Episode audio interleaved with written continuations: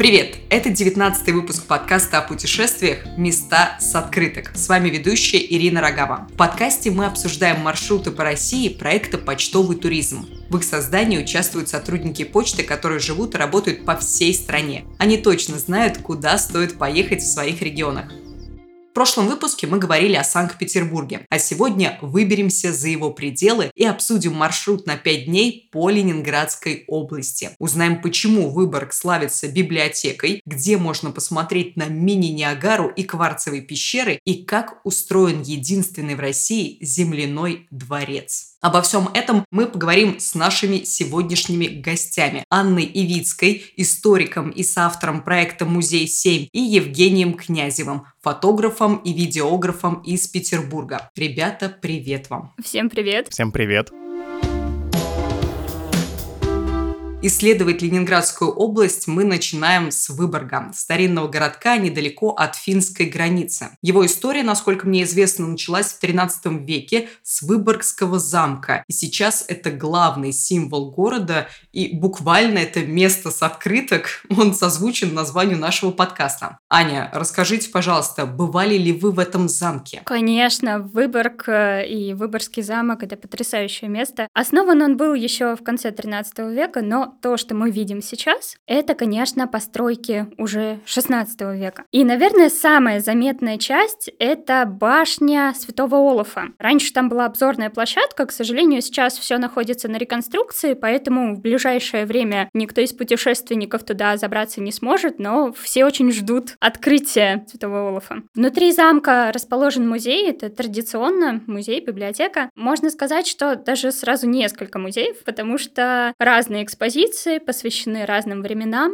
разным эпохам, разным темам, и каждый найдет что-то свое. Есть экспозиция, посвященная археологической выставке, есть история завоевания Выборга Петром I, есть рассказ отдельный о финском Выборге, но и, собственно говоря, природоведческий музей. До него доходят далеко не все. Особенно интересен он, наверное, будет детям. Там есть совершенно упоротые животные, Это какие? Например, лисы. Как то мемное чучело. Да, да, да. Забавные барсуки, но и это такая, знаете, ожившая страница учебника по природоведению. У тебя было, Жень, природоведение в школе? У меня был родной край и окружающий мир. Как-то так очень длинное было название, но учебников тогда еще не было, поэтому мы, ученики пятого класса, как бы сами делали учебник по окружающему миру. Очень круто. Я вас немножечко перебью. Мы сразу начали говорить про музей, а давайте для начала сначала опишем нашим слушателям, что из себя представляет Выборгский замок. Насколько я понимаю, что это как раз-таки музейный комплекс, это не просто замок один. Евгений, можете описать нашим слушателям, чтобы они визуализировали это все? Для обычного человека, который приезжает в Выборг на ласточке или на автомобиле, замок будет находиться по другую сторону реки, на таком небольшом отдалении, и уже подходя к этому замку можно будет увидеть тот самый открыточный вид, о котором вы сказали в начале. Он стоит на острове, поэтому нужно пройти несколько мостов, чтобы попасть в замок. И на самом деле путь в замок — это такое небольшое восхождение, потому что он на возвышенности находится. Издалека он похож на одну большую круглую такую толстую башню и на несколько башенок, по-моему, вокруг. Женя, а скажите, пожалуйста, какое ваше любимое место в этом музейном комплексе? Мне на самом деле больше всего нравится вот этот первый базовый двор, куда ты приходишь, основной, самый главный, который встречает тебя, как только ты поднялся в этот замок, потому что в нем ты начинаешь чувствовать себя как немножко герой, наверное, Игры престолов первого сезона или что-то подобного. Он как будто бы не очень ухоженный и не очень такой царский, не очень имперский, но он очень средневековый. Вдобавок, если вы приедете туда в августе, вы можете попасть на фестиваль, который называется «Средневековые дни в Выборге». Это реконструкторский фестиваль с людьми, одетыми в латы, которые которые устраивают там сражения и имитируют средневековую жизнь. Такое вот максимальное погружение для посетителей замка. Я как фанат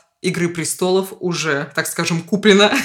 как фанат Игры престолов уже хочу посетить эту достопримечательность, этот замок. Аня, вам вопрос. Раз вы рассказали нам про музеи, я знаю, что в Выборгском замке работает необычный сотрудник. Это музейный кот сэр Филимон. И у него даже есть своя страничка во ВКонтакте. Я на нее зашла, посмотрела на этого рыжего красавца. Расскажите, пожалуйста, что это за кот, что он там делает и можно ли с ним познакомиться? Познакомиться с господином Скорпионом Филимоном, конечно, можно. Филимон — это не кличка, это имя. Кота Филимона на самом деле есть трудовая книжка. Реально она существует. Там записано, что кот Филимон Замковый трудится старшим мяучным сотрудником с 7 июня 2018 года. Господин Филимон честно следит за порядком, ловит мышей, присутствует на монтаже выставки, иногда себе позволяет спать в экспозиционных залах. Но думаю, что лишний раз лезть к нему и тискать не нужно, поскольку он в шоке от посетителей и достаточно часто устает от них. Самое интересное, что несмотря на то, что замок был заложен еще Торгельсом Кнутсоном в 1293 году, и по хроникам известно, что у него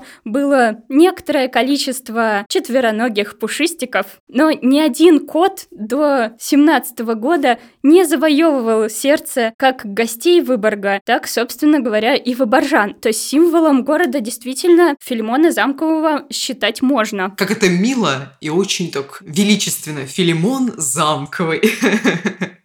Выборгский замок – это один из старейших замков страны, но не стоит думать, что посещая его, вы увидите просто замок, одно здание, как мы выяснили, как наши гости нам сказали, это музейный комплекс, и сейчас там можно не только оценить архитектуру, сходить на экскурсии, принять участие в мастер-классах, можно погулять в компании символа музея и мяучного работника кота Филимона. А мы с вами движемся дальше. Дальше. Сотрудница Выборгской почты Юлия Абрашова дала несколько рекомендаций, чем заняться в Выборгском замке. Например, пострелять из лука на турнире или поучаствовать в необычном забеге. Давайте послушаем. Основной достопримечательностью Выборга является Выборгский замок. Этот замок является единственным в России. Почему его необходимо посетить? Все очень просто. Много старых и новых фильмов снималось на территории замка такие как «Бой с тенью», «Адмирал», «Шерлок Холмс». Ежегодно проходят рыцарские турниры, где можно пострелять из лука или побороться на мечах. Можно сходить в камеру пыток или рыцарский зал, поучаствовать в забеге на башню на время. Также еще необходимо познакомиться со старшим мяучным сотрудником, котом Филимоном, который проживает на территории замка уже очень много лет. После осмотра крепости мы отправляемся на прогулку по старому городу, похожему на уютные европейские города. Напомню, что город основан в 1293 году. Да, я же правильно понимаю, что если замок Выборгский был основан в 13 веке, он же получается, был основанием города? Или как? Ну, фактически, да. Что я хочу сказать? Город был основан давно, в 13 веке. Естественно, он претерпевал изменения, реновации, реставрации. Возможно, в нем сохранилось что-то старинное. Насколько я понимаю, тут нужна, конечно, историческая справка, и я так полагаю, что споры по этому поводу еще ведутся, но в Выборге, в старом городе, даже немножко, я бы сказал, на окраине самого старого города, находится самое старое жилое здание в России. Оно, кажется, 15 века постройки, 1400... 16-1583 года. Вот, 16 века 1593 года постройки, и даже если зайти на доски объявлений, будет видно, что в каком-то там, кажется, 16 или 15 году в нем была продана квартира, и то есть там буквально до сих пор живут люди, люди, и это дом, он выглядит как... Там, там всего две квартиры, по-моему, он двухэтажный, и он выглядит как будто он собран из таких огромных старых камней. Он сам как замок. Удивительно, на самом деле. Я как раз хотел спросить, это музей или это жилое здание? И то, что это жилое здание, это поражает еще больше. Да. Окей, мы это записываем, этот дом а, кстати, знаете, как он называется? А, дом горожанина находится на крепостной улице 13А, по-моему. Окей. Дом горожанина мы заносим в список зданий, которые обязательно нужно посмотреть в старом городе. Аня, расскажите, что еще обязательно нужно посмотреть во время прогулки по старому городу? Ну, нужно сказать, что вообще город по-разному сохранился, да, что зданий здесь действительно много, и, к сожалению, некоторые из них действительно в руинах, но есть и те, которые очень классно отреставрированы. И все равно, прогуливаясь там по туристической улице, по улице Крепостной можно увидеть примеры того и другого. Мы видим, например, часовую башню. Часовая башня сейчас это первая обзорная площадка, да, пока башня Олафа у нас находится на реконструкции, можно подняться на часовую башню, посмотреть старинный часовой механизм и, соответственно, обозреть город Выборг с высоты птичьего полета. Как Женя уже сказал, дом старого горожанина, он прекрасный и замечательный. Еще есть потрясающая рыночная площадь площадь. Все мы были, конечно, в Таллине или в старинных средневековых городах. Здесь рыночная площадь не менее прекрасна. Ее окружают и здание банка, и само здание рынка. И именно на рыночной площади стоит очень толстая башня, которую очень часто путают с сталинской толстой Маргаритой, но наша называется толстая Екатерина. А почему такое название? К сожалению, мы не нашли нужных источников, но вот в Оборжане называют ее толстая Катька. Э, Она широкая, потому Широкая, большая, огромная. Там сейчас находится ресторан, но, к сожалению, не средневековой кухни. Вот они как-то упускают, так сказать, Возможности. возможности, да. И еще одна башня Выборга — это башня ратуши. Это одна из бывших крепостных башен. Рядом стоял Доминиканский монастырь, а башня ратуши, соответственно, чуть меньше, чем часовая башня, но тоже безумно интересная. Если я не ошибаюсь, там этажа 4, наверное, точно есть старинная такая прекрасная башня Прям отреставрированная.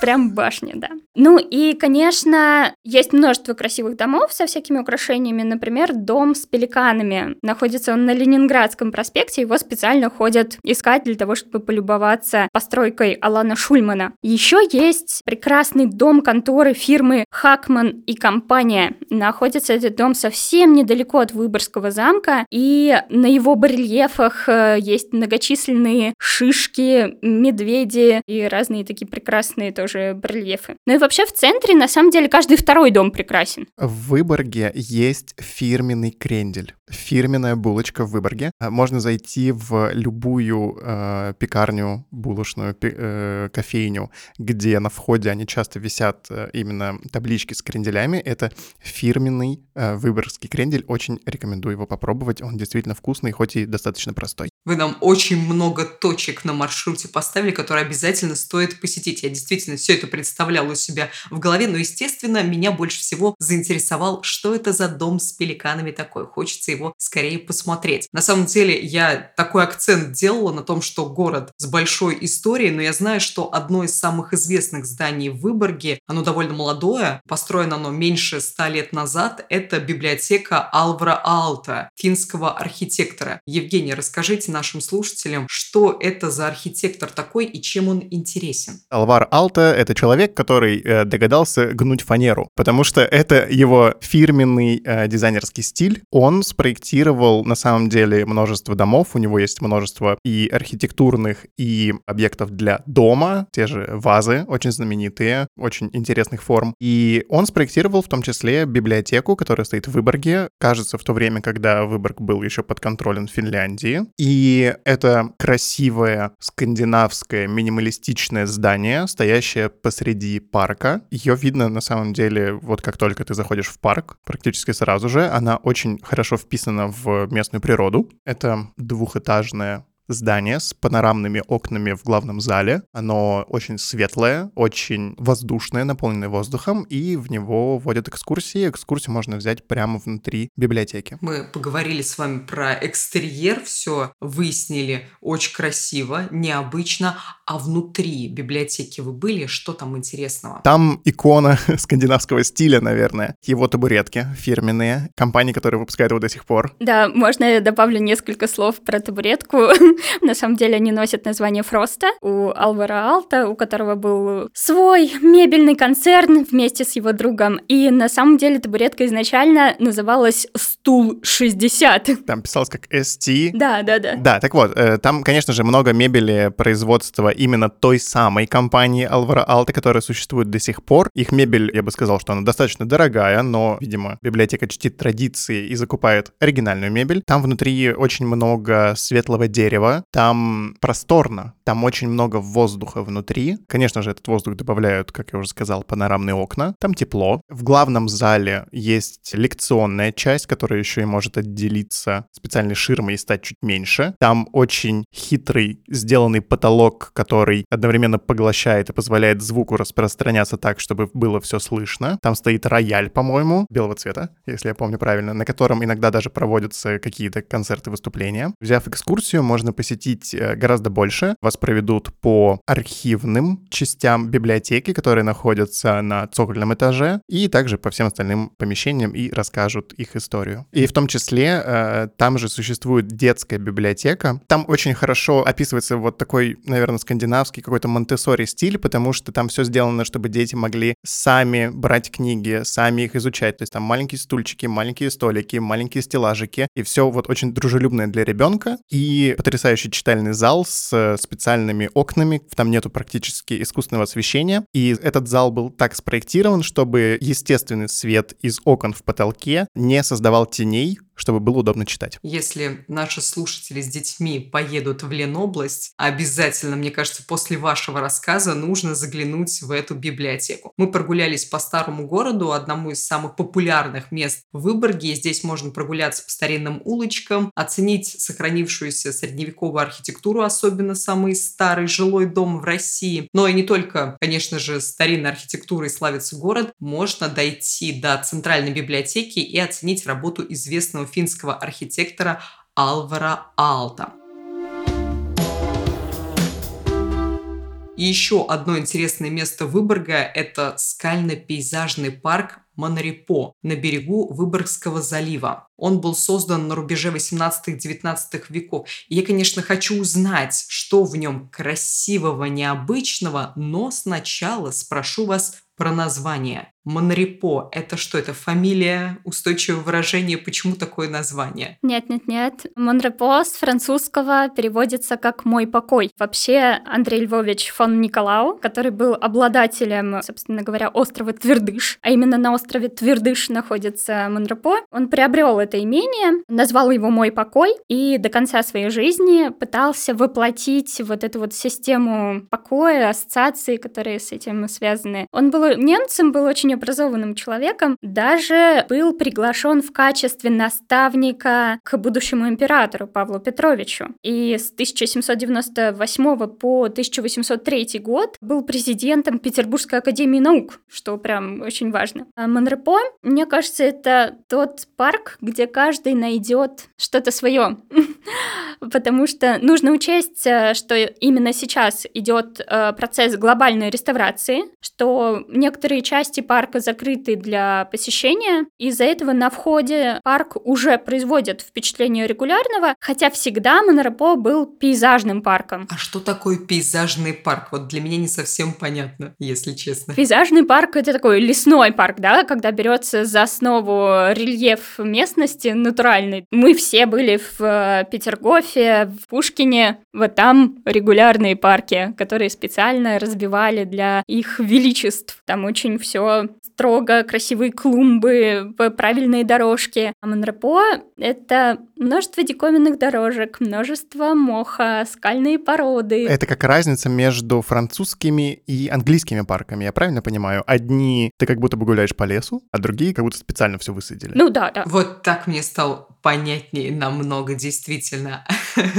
Монрепо безумно люблю. Спокойно там можно прогулять весь день, полностью оторвавшись от повседневности, забыв вообще все на свете, забыв все свои проблемы. И каждый, конечно, может найти свое. Кто-то может сидеть в беседках, читать книжку. Конечно, и искатели приключений, и неформалы, и любители прогуляться найдут в парке что-то такое, обязательно что-то свое. Заблудиться невозможно, везде проложены тропы, они отмечены цветными маркерами. В самой дальней части парка можно дойти до артиллерийской батареи начала 20 века. Там сохранились казематы, помещение лаборатории, где делали снаряды. Ну, в общем, совершенно прекрасные камни, покрытые мхом, тайные казематы.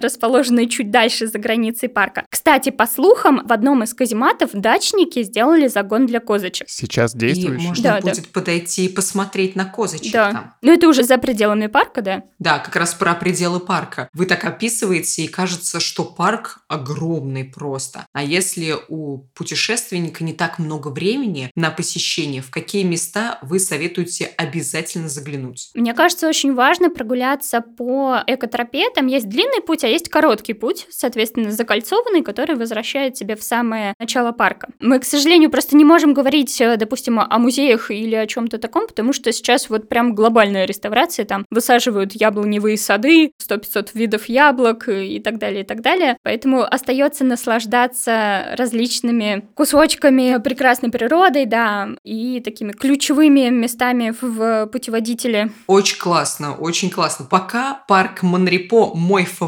Не то, что у нас есть какой-то рейтинг, но мне очень понравилось, Аня, что вы рассказали про него. И есть ощущение, что там действительно безумно красиво, и очень хочется это проверить. Еще немного о парке Монрепо расскажет сотрудница Выборгской почты Ирина Хозяинова. В своем сообщении она советует, как добраться до парка, куда обязательно стоит дойти и когда лучше всего приезжать. Давайте послушаем. Одно из самых живописных мест Ленинградской области – это скально-пейзажный парк Монрепо. Он находится на острове Твердыш в Выборге. Добраться туда из центра Выборга можно на автобусе номер 16 или на такси. Парк поражает своими масштабами, величием природы и красотой. Он занимает более 160 гектар. Вы только представьте, это как 270 футбольных полей. Одной из самых запоминающихся достопримечательностей парка считается капелла в готическом стиле Людвигсбург. Она возвышается над островом Мертвых, до которого добраться можно только по воде или зимой по льду. Там и по сей день находится некрополь семьи баронов Николая. Это бывшие владельцы поместья Монрепо. К сожалению, проход для туристов туда сейчас закрыт. Самое завораживающее в парке Монрепо – это его природа.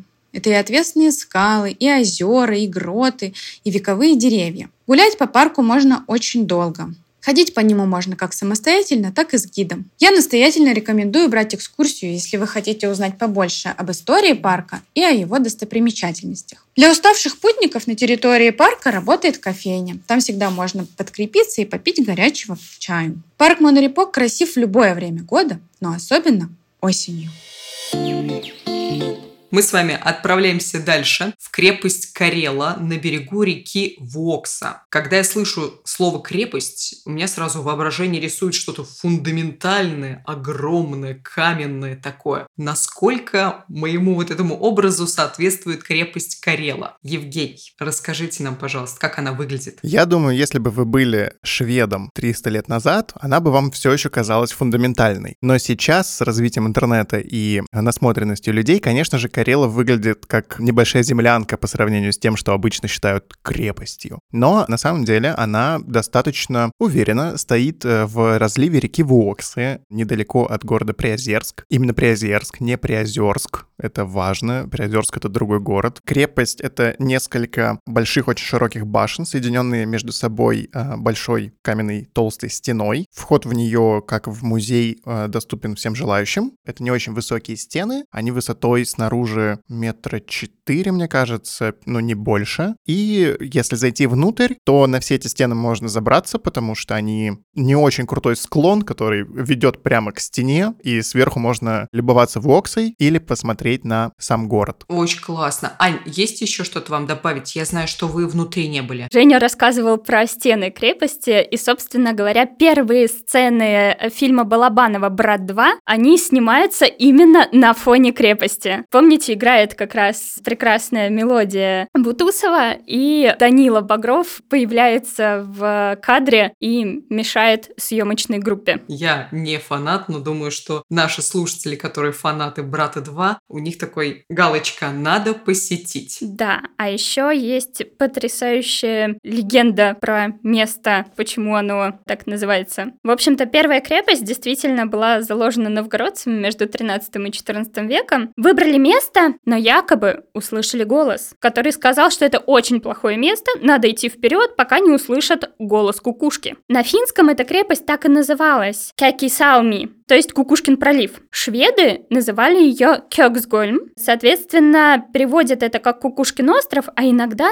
переводит как «пряничный домик». А русские назвали эту крепость Карела. Ну, уже понятно, что за всю историю она принадлежала целым трем государствам и много раз переходила из рук в руки. И те постройки, которые мы сейчас видим, это, конечно, уже 16 век, преимущественно возведены шведами. Успела побыть тюрьмой для политзаключенных, например, здесь содержали семью Емельяна Пугачева, а также некоторых декабристов. Женя упоминал про Приозерск. Я слышала, кстати, легенду, что в 40-х годах, когда территория отошла к СССР, долгое время Приозерск писали через «ё», считая что это город, расположенный между двумя озерами, между Ладогой и между Воксой. Но со временем от буквы Ё пришлось отказаться, и действительно местные жители поправляют. В общем-то, нельзя называть Приозерск. Я тоже, я сначала, когда готовилась, у меня в сценарии даже прописал Приозерск, потому что я помню что-то на слух, что есть такой город, где-то что-то было. И вот хорошо, что вы меня поправили. Приозерск. У этих построек очень большая история, и, насколько я знаю, это музейный комплекс, и, Евгений, расскажите нам, пожалуйста, если турист захочет приехать туда, чем интересным он там может заняться в этой крепости Карела? Что интересного есть в крепости Карела? Внутри вас ждет небольшой двор, достаточно зеленый, на нем практически нет деревьев, их там буквально 3-4. Там есть надпись э, «Я люблю Карелу»,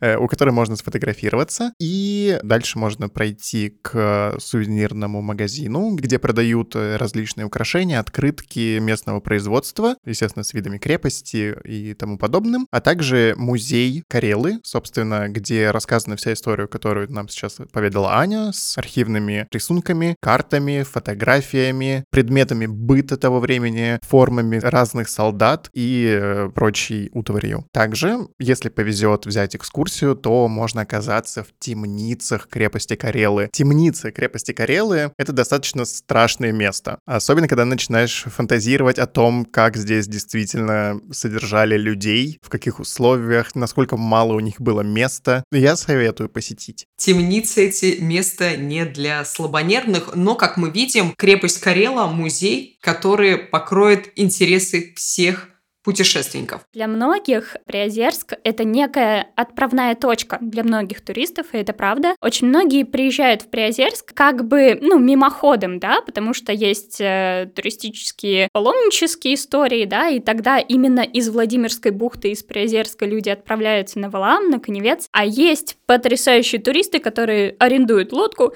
и катаются по ближайшим островам. Именно, собственно говоря, с Приозерска можно уплыть в сторону Ладожских шхер, а можно уплыть к Воксе и покататься по порогам. Но это уже для более продвинутых пользователей. А если мы хотим остаться в Приозерске, что там еще можно посмотреть, куда там можно сходить? Есть э, площадь Ленина. В любом городе есть площадь Ленина. На площади Ленина стоит прекрасный кафедральный собор Рождества Пресвятой Богородицы. Он построен в честь освобождения города от шведской оккупации в 1710 году. Но интересно, что что напротив прекрасного собора находится памятник Ленину, а есть еще памятник Петру Первому, который был построен и сделан благодаря Кексгольмскому полку. Какое-то время назад, после революции, его снесли, а потом снова поставили. Говорят, что даже это была скульптурная работа Врубеля, хотя мы знаем, что Врубель был больше художником. Возможно, Врубеля э, путают с э, Вребелем. Так легко перепутать. Врубель, Вребель, Приозерск, Приозерск. Я очень рекомендую сходить в парк. Если смотреть на карте, строго на запад от крепости Карелы есть остров Каменистый. Э, на всех картах он обозначен как просто парк отдыха, и это действительно небольшой остров. Правда, чтобы попасть на него из крепости, нужно вернуться в Приозерск и обойти кругом. На острове находится небольшой эко-маршрут э, длиной буквально полтора километра. Там есть смотровая площадка с видом видом на Вуоксу, есть пляж, есть сетка для волейбола и достаточно разнообразная природа, потому что остров, как судя по названию, он немножко каменистый, немножко болотистый, и все это одновременно очень классно складывается в хорошую и недолгую прогулку. Там есть место, где отдохнуть, на той же смотровой площадке есть э, скамеечки, где можно, сидя достаточно высоко, смотреть на Вуоксу. Немножечко закольцую ваши слова. Недолго и классно прогуливаемся по по Приозерску, смотрим на достопримечательности, а затем едем к главной достопримечательности крепости Карелы, чтобы оценить полностью сохранившуюся постройку и нереальный красивый вид на озеро. Да, и если вам повезет, рядом с Карелой, на всей протяженности Вуокса, рядом с Приозерском, живет колония лебедей-кликунов. В 2018 или 2019 году буквально пара лебедей-кликунов совершала свое обычное действие, летела на юга из Европы и почему-то остановилась на озере Вуоксе, прямо перед въездом в Приозерск. Э, к данному моменту их там находится где-то 40-50 особей, то есть 20-25 пар. Они достаточно редкие в наших краях, и самое интересное, что они немножко перемещаются по реке, поэтому нужна небольшая доля везения, чтобы увидеть огромную толпу редких лебедей. Насколько они спокойные? Мы как-то записывали подкаст, я сейчас не помню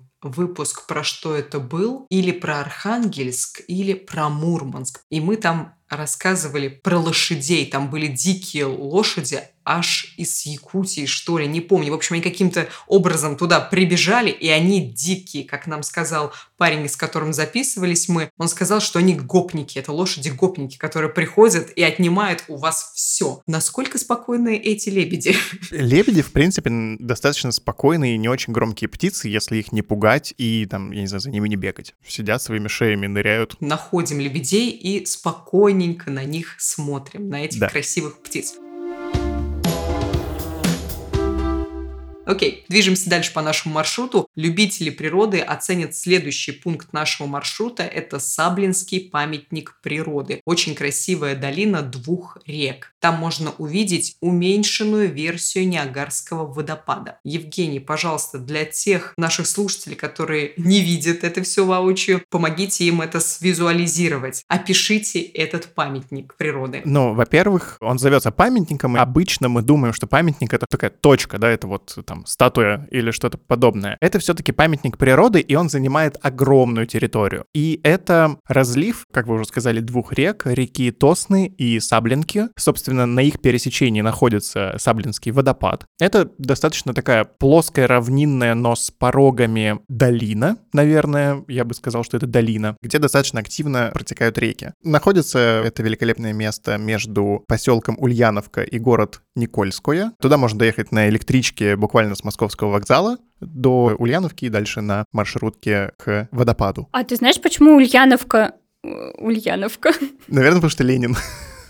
Ну, на самом деле, там старшая сестра его жила. Ну, то есть в Российской империи э, местечко называлось Саблино, а потом переименовали в Ульяновку, потому что долгое время там жила Анна Ульянова. Я вам скажу прикольчик такой. Я из Ульяновска. Здравствуйте. И у нас улица есть Ленина, и на ней где-то 15 домов, и на каждом табличке написано «Здесь жил Ленин с тысячи такого-то года по тысяче такой». «Здесь жил Ленин с тысячи такого по тысяче такой». А здесь жила мать Ленина. И ты идешь такой «Господи, где он только не жил». Кстати, про название. Саблинский памятник природы. Достаточно большой. А как вы его называете, местные жители? Саблино. Саблин? Да, Саблина. потому- Поедем на водопады, поедем в Саблино. Да, ну или Саблинские пещеры, да, то есть э, часто детей из школы возят экскурсии в Саблинские пещеры, потому что, ну, пещеры — это классно. Я не знаю, наверное, так они думают. Действительно очень классно. Евгений, вы рассказывали, как добраться на электричке сначала, потом на маршрутке, а как потом искать водопады? Или маршрутка сразу останавливается, и у остановки за углом опа, каскад. Это точка на карте, которая называется Саблинский водопад. Она существует, и если вы поедете туда, то практически за углом от остановки действительно будет водопад. Как я угадала.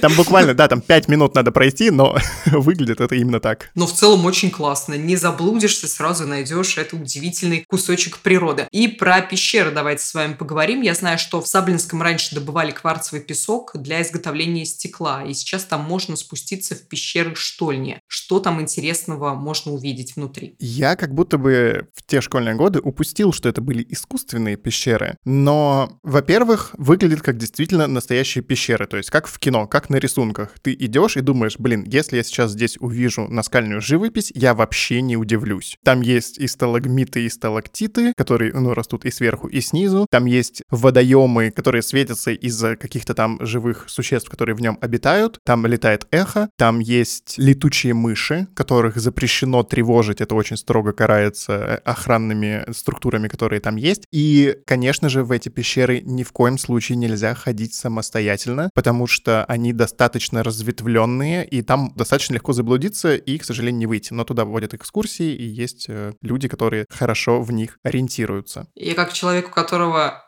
очень сильный топографический кретинизм сейчас чуть паническую атаку не словил, когда вы сказали, что там можно заблудиться. Наши слушатели, я думаю, по вашему рассказу, Евгений, поняли, что Саблинский памятник природы очень красивый, очень необычное место, которое обязательно нужно увидеть своими глазами. И мы движемся дальше по нашему маршруту после подземных глубин в Саблинском мы отправляемся исследовать глубины истории Старую Ладогу. Сейчас это небольшое село, а давным-давно это был важный центр Северной Руси. Анна, расскажите, пожалуйста, что там посмотреть, в этом старинном месте? Прямо на въезде в Старую Ладогу вы сразу же увидите группу курганов. Самый большой из них обычно называют могила Вещего Олега. Но мы-то с вами знаем, что каждый город борется за существование могилы Вещего Олега. Однако, действительно, там ли похоронен великий князь на самом деле или нет, никто не знает. По крайней мере, археологи никаких подтверждений до сих пор не нашли, но то, что там точно хоронили знатных варягов, так как Старая Ладога — это самая первая историческая столица российского государства, куда пришли править братья Рюрик, Синиус и Трувор, собственно говоря, здесь есть древняя крепость, два монастыря, мужской и женский. И в женский, кстати, ссылали жену Петра Первого, Просковью Лопухину. Простите меня как историка, я очень не люблю отреставрированную Ладожскую крепость на сегодняшний момент. Она очень выхолощена, слишком прекрасна. Но она похожа на оригинал? Да, ну как, как сказать, если совсем не углубляться в подробности, то, конечно, да, на территории самой крепости есть музей, который рассказывает об истории Старой Ладоги, рассказывает про различные захоронения, совершенно прекрасные, что отправляли в загробную жизнь рядом с костяком, какие находки находили на территории Старой Ладоги. Нужно отметить, что через Ладогу проходил путь из Варяг в Греки, соответственно, там находили прекрасные женские украшения родом из Византии и так далее находили, а сейчас их найти невозможно, да? То есть туристы, которые туда поедут, раскопками лучше им не заниматься. Я думаю, что уже все нашли, да, так же, как и в других злачных местах. Я знаю, что в Староладожской крепости есть какая-то необычайная церковь, которая открывается только летом, и ее называют Ладожской невестой. Что это за церковь и почему у нее такое название? Церковь во имя Георгия Победоносца действительно иногда так называют. Белой невестой или Ладожской ладожской невестой. Связано это с э, ее внешним обликом. Высокая, стройная, белоснежная. Очень похожа на знаменитую церковь Покрова на Нерли, которую, кстати, тоже называют невестой, но невестой в камне. Если вам удастся попасть внутрь, потому что есть нюанс, что чтобы внутренний интерьер церкви не повредился, ее открывают в основном летом, потому что перепад температур достаточно большой, то обязательно обратите внимание на потрясающую фреску. Фреска «Чудо Георгия Змеи». Это очень нетипичное для русской иконописи изображение. Георгий не пронзает э, змея копьем, как мы привыкли, а поражает его словом. Прекрасная дама, которую он спасает, ведет дракона на поводке, как собачку. Это скорее такая византийская больше традиция, которая пойдет э, и углубится корнями в католическую иконографию. Но вот для наших краев это вот достаточно необычный сюжет. Старая Ладога кажется очень красивым местом, очень спокойным местом, в котором можно погулять, побродить, посмотреть на речные просторы и пройтись по полям, понимая, что когда-то давно здесь, так же как ты, ходили великие князья. Мы поговорили с вами про Ладожскую невесту, а теперь поговорим про еще одну необычную церковь в нашем маршруте. Это Казанская церковь в Ирьице. Это довольно далеко от Старой Ладоги. Евгений, были ли вы там? И расскажите нам, как туда добраться. Удивительным образом церковь деревянная в Ирице построена без единого гвоздя. Это действительно очень красивая, такая резная, в русском стиле, не очень высокая церковь. Вокруг нее расположены много деревьев, и есть много красивых фотографий, где церковь как бы выглядывает через э, еловые заросли. Внутри все точно так же сделано из дерева, в том числе иконы, и все точно такое же резное. И да, действительно поражает мысль о том, какие старательные резцы по дереву это делали. Вообще, мне кажется, нужно немножко сказать о том, почему церковь там появилась. Был такой благотворитель в конце 19-го, в начале 20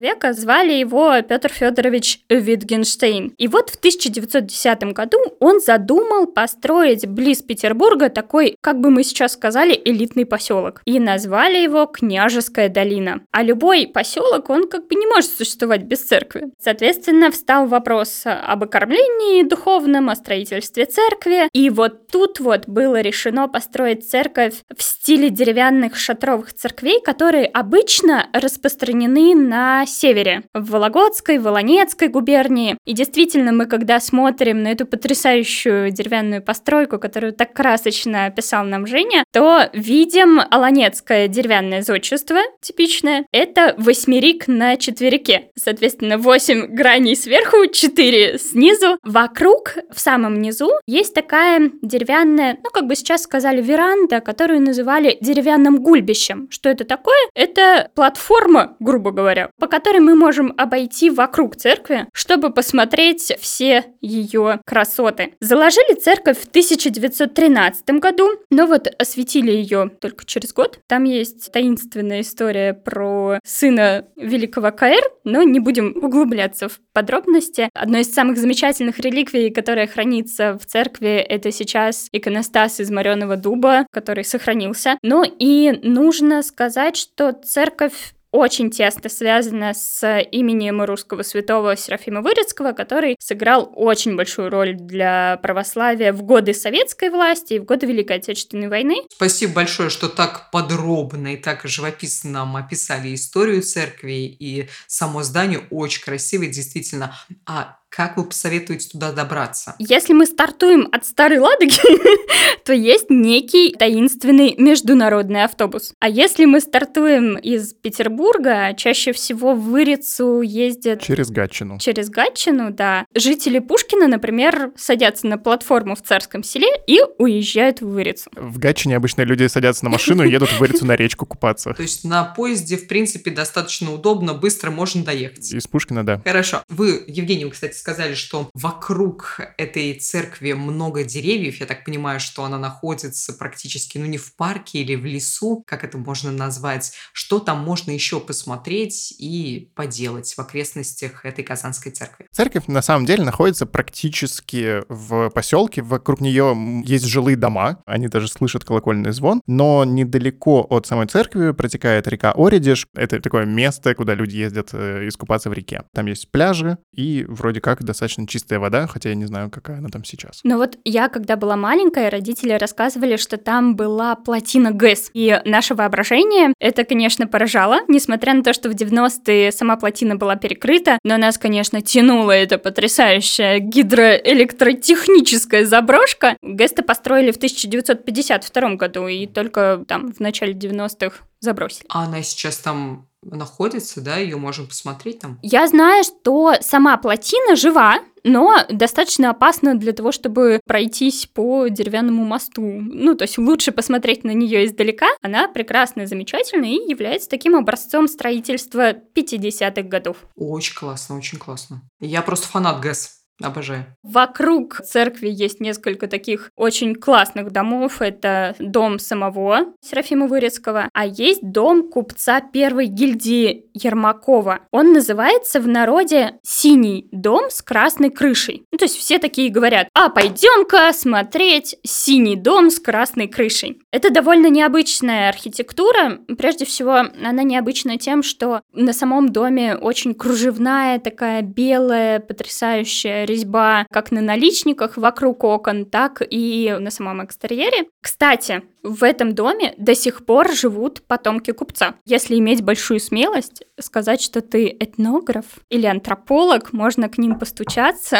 и попросить рассказать э, об истории их семейства. Тоже приключение. Немножечко приключений у нас случились в Ирице. Погуляли по Вырице, сходили на пляж, посмотрели на синий дом с красной крышей, посмотрели на Казанскую церковь, а теперь движемся дальше.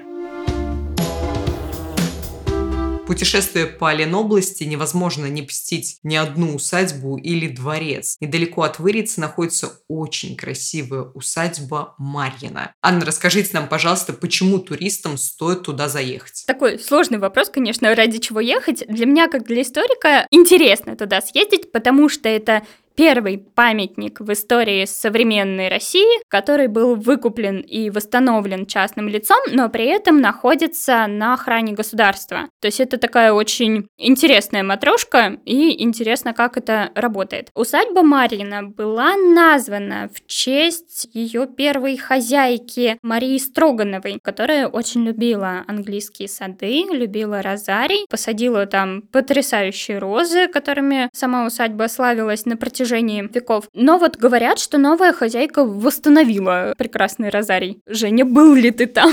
видел ли ты розы? Нет, розы я не видел, но могу сказать, что самое шокирующее действительно каждый раз, когда я там бываю, что в этой усадьбе можно жить. То есть можно, как в обычной гостинице, снять там номер и жить прямо в ней. То есть можно себя почувствовать барином, русским помещиком, но вот такая машина времени, да? Да. Прикольно. А это как гостевой дом, это усадьба, как музей, или там на постоянке живут люди? Я думаю, что там все-таки много людей постоянно живет, потому что там есть ферма и много животных, за которыми нужно следить. Я знаю, что в Марьино можно не только просто прогуляться, но и пообщаться с животными на ферме ферме. Вы как раз рассказали про ферму, кого там можно встретить. Конечно же, из-за того, что это старая усадьба, там есть борзые, потому что кто ходит на охоту без борзых? Я не знаю, ходят ли сейчас с ними действительно охотиться, но они там живут. Такие местные собаки. Есть, э, конечно же, лошади, потому что, ну какая усадьба без лошадей? Есть овцы, и изделия из овечьей шерсти можно купить в усадьбе Марина. Есть э, альпаки,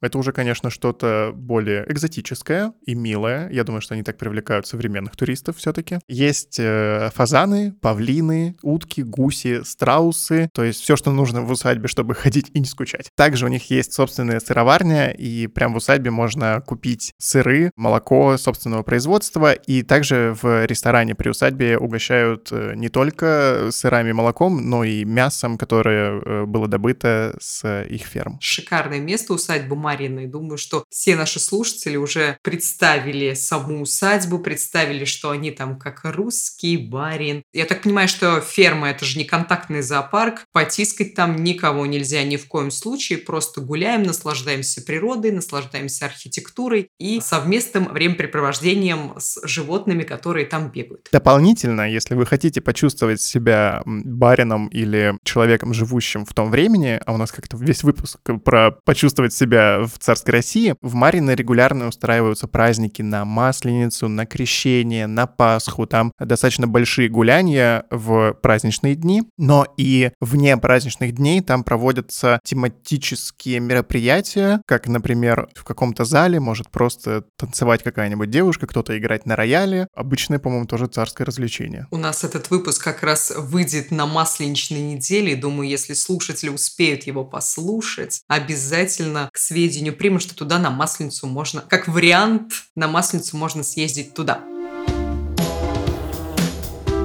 Еще один дворец в нашем маршруте – это Приоратский дворец в Гатчине. Если усадьба Марина просто очень красивое здание, то этот дворец не только красивый, но еще и уникальный, очень необычный, потому что его построили не из камня, а из земли. И, уважаемые знатоки, внимание, вопрос – как это возможно? Как это сделали? Скорее всего, задам этот вопрос Ане вам. Строил, собственно говоря, этот дворец потрясающий великий российский архитектор Николай Александрович Львов. Его назвали русским Леонардо. И вы знаете, есть потрясающая легенда, что путешествовал он себе по Испании, увидел глинобитные домики и очень вдохновился. Ему понравилось, что, во-первых, для построек не рубят лес, а во-вторых, э, это очень безопасно при пожаре. И вот в 1797 году он возвращается в Россию и делает опытные образцы построек в Павловске, а потом продвигает идею создания зданий из земли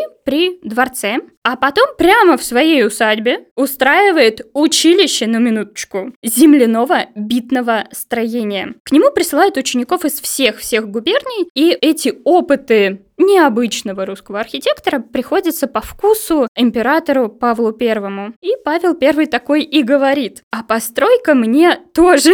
Действительно, в качестве эксперимента Львов возводит в Гатчине земляной приорат, который будет предназначен для братских присутствий Мальтийского ордена, рыцарей Мальтийского ордена. Напомним, что Павел Первый был великим магистром Мальтийского ордена. Мальтийский орден нашел прибежище в России после того, как его его разгромили. Стены Приоратского дворца создавали путем набивки земли в такие специальные станки. Станки назывались опалубки. Утрамбовав земляной слой толщиной всего 5-6 сантиметров, его заливали специальным известковым раствором. Таким образом, стена, когда высыхала, становилась очень-очень крепкой, прям как каменная. На самом деле, вы рассказали, я так понимаю, что это не прямо земля в ее прямом значении. То есть это не просто это вот чернозем, который мы представляем, взяли, оп-оп, в кирпичик сложили и поставили. Это все-таки больше к глине, мне кажется, относится. Да, это все равно равно земля, скажем так, с примесью. Мне кажется, что на территории Ленобласти у нас мало чернозема, простите, пожалуйста. У нас суглинок как раз таки.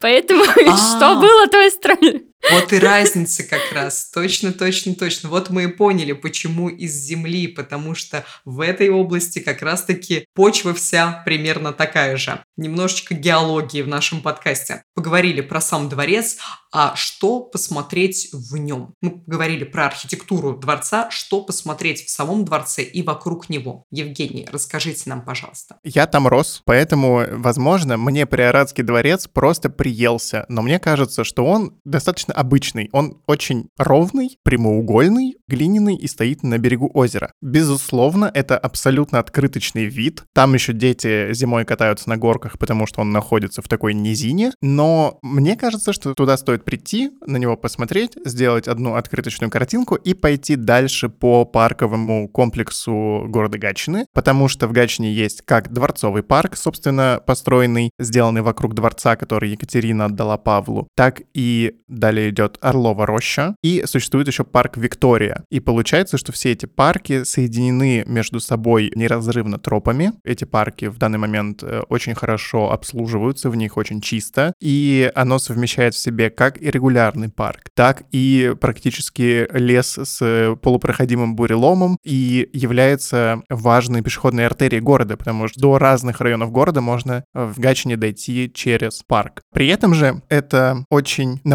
наполненное место, если вы любите животных, потому что каждую прогулку по Гатчинскому парку можно встретить от 20 до 30 видов птиц летом. А я, как молодой бердвотчер, этому несказанно рад. Также там живет колония чаек абсолютно разных. Э, это связано с разными причинами, но там очень громко.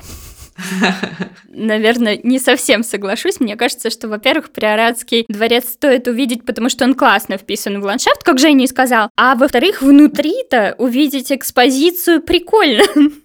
Внутри дворца на самом деле есть экспозиция, которая как раз посвящена не только Мальтийскому ордену в России, но и еще истории возведения замка. Вот там-то нам прям объяснят, какую землю они брали, каким способом все это утрамбовывалось. Правда, секрет э, известкового раствора не расскажет. Считается, что когда Львов умер, вся школа сошла на нет, и секрет потерян, но тем не менее. И, кстати, что я хотела сказать, почему меня поражает Приоратский дворец внутри внутри. Дело в том, что Львов подходил ко всему очень осознанно. Это был такой продвинутый человек своего времени. Именно он изобрел паровую кухню, всячески пропагандировал то, что еда, приготовленная в духовой печи, полезнее. Поэтому каждый раз пользуясь духовкой, вспоминайте об этом. Но мне нравится, как у него продумана система водоснабжения, отопления во дворце. Ну, то есть он не просто построил там дворец из земли, но еще и максимально продумал вот все вот эти вот нюансы. Ну, это классно, я считаю. Это круто. Водоснабжение он продумал, потому что просто построил его прямо на берегу озера. Не, на самом деле, то, что он построил его прямо на берегу озера, ну, это действительно очень классное место. Ну, то есть оно еще так отражается всегда красиво на всех фотографиях, и это выглядит потрясающе, согласен. Приоратский дворец действительно потрясающее, уникальное место, окруженное очень красивой природой. Обязательно посетите его и посетите экскурсию, чтобы услышать рассказ про архитектора, который построил это здание. А наш маршрут предлагает завершить путешествие по Ленобласти в тихом дачном поселке Комарова к северу от Санкт-Петербурга. Сто лет назад там отдыхал весь цвет северной столицы. Анна, расскажите, пожалуйста, есть ли в поселке какие-то интересные дома, на которые обязательно стоит обратить внимание? Пожалуй. Ну, нужно тут отметить, что Комарова было действительно прям модным местом в начале 20 века. Здесь его посещали и жили здесь как Карл Фаберже, так и балерина Матильда Кшусинская. А назывался этот дачный поселок Келомяки. Это была такая русская Финляндия. Только в 1948 году поселок переименовывают в Комарова, то есть это то название, которое вот мы знаем сейчас. И забавно, что в честь некого советского академика Владимира Комарова, и он-то там не успел даже пожить. Он умер ровно в 1948 году, когда поселок переименовали. А жили там как раз э, композитор Дмитрий Шостакович, балерина Галина Уланова, драматург Евгений Шварц. Ну и кроме того, именно здесь братья Стругацкие написали свой пикник на обочине. Из э, домов и зданий, конечно, прежде всего стоит упомянуть будку Анны Ахматовой. Она прям так и называла эту свою дачу, выделенную Литфондом. 25 домов построили после войны, назвала именно будкой. Бывали там и Бродский, и многие литераторы. Интересно, что до сих пор будка-то жива, и там живут люди. Говорят, что на одной половине живет э, некий писатель Попов, а на другой переводчик с фамилией Ахматов. Ну вот судьба ли это, или явно это однофамильцы, да, не родственники, но тем не менее. Но легенда красивая. Да. Ну и похоронена Анна Андреевна в Комаровском некрополе. Какие места вы рекомендуете посетить там? Мне очень нравится дача Шостаковича, в которой сейчас детский сад. Мне кажется, это что-то такое, знаете, в, Калининграде иногда бываешь, и там чудесные дачные дома в старой А стране Малинову? Города, да. Ну и, собственно говоря, вот здесь вот э, такая комаровская история, где в даче композитора находится действующий детский сад. Дача красивая. А, кстати, в бывшей даче Жоржа Бормана, это был такой потрясающий известный кондитер, находится резиденция губернатора Петербурга. Также одна из достопримечательностей дачи Юхневича. Юхневич был распорядителем Невского общества театральных развлечений и был безумно страстным балетоманом. Он сдавал свою дачу артистам Мариинского театра. Насколько я знаю, сейчас дача хорошо отреставрирована и перешла в частные руки, но как такового доступа в нее внутрь нет, но вот внешне она прекрасно Я понимаю, что кроме красивых усадьб, дачных домов известных людей, там еще есть экотропа, по которой очень советуют пройтись. Бывали ли вы там? Да, и это была первая экотропа, по которой я прошелся в Ленинградской области. Здесь вообще стоит э, начать немножко издалека. Существует организация. Если вы наберете, есть приложение на телефоне у них, э, есть сайт, это ООПТ, Ленинградской области, это особо охраняемые природные территории, и у них несколько лет назад появилась идея, что они хотят сделать 47 экологических троп по всей Ленинградской области, 47, потому что 47 регион. Я думаю, что в этом году эту цель все-таки достигнут, потому что экотроп уже, кажется, 36 или 38, что-то в этом роде. Они разбросаны абсолютно по всей Ленинградской области. Э, Рекомендую. Очень хорошо сделанные, с кучей информационных стендов. За ними очень хорошо следят. Очень хорошие ковры, настилы там, где они требуются, и очень комфортно везде на них находиться. Что это такое? Экотропа Комарова начинается сразу же за жилыми дачами, не доезжая до самого Финского залива, и проходит по лесной территории, засаженной соснами, через несколько прудов и различных ландшафтов данного района. Как я уже сказал, там есть много информационных стендов, на которых можно подробнее узнать про животных, э, птиц, э, обитающих в данной местности, и про растения, в том числе уникальные, которые здесь растут. Там есть один момент, где нужно пересечь шоссе, и экотропа продолжается по берегу Финского залива и возвращается, собственно, заканчивается в том же месте, где вы и начинали. У нее есть срезки, у нее есть места отдыха, кажется, там даже есть беседки, поэтому это очень спокойное, умиротворяющее, но достаточно популярное, там можно встретить много других людей место. А сколько по времени занимает прогулка по этой тропе? На самом деле это зависит от того, насколько вы намерены гулять. То есть там же можно с самой тропы немножко сойти, можно постоять, отдохнуть. Я думаю, что там можно провести часа 4 точно. Или, если идти по короткому ее маршруту, можно уложиться где-то в полтора часа, но мне кажется, что там длина самой тропы порядка 8 километров. То есть это, ну, она очень даже не короткая. Раз вы сказали про Финский залив, давайте про него поговорим. Сейчас или в теплое время, если наши слушатели соберутся в путешествие, чем можно заняться на побережье? Ну, во-первых, я бы не рекомендовал в Финском заливе купаться. Созерцать можно. Его можно созерцать. Сразу половина слушателей такие,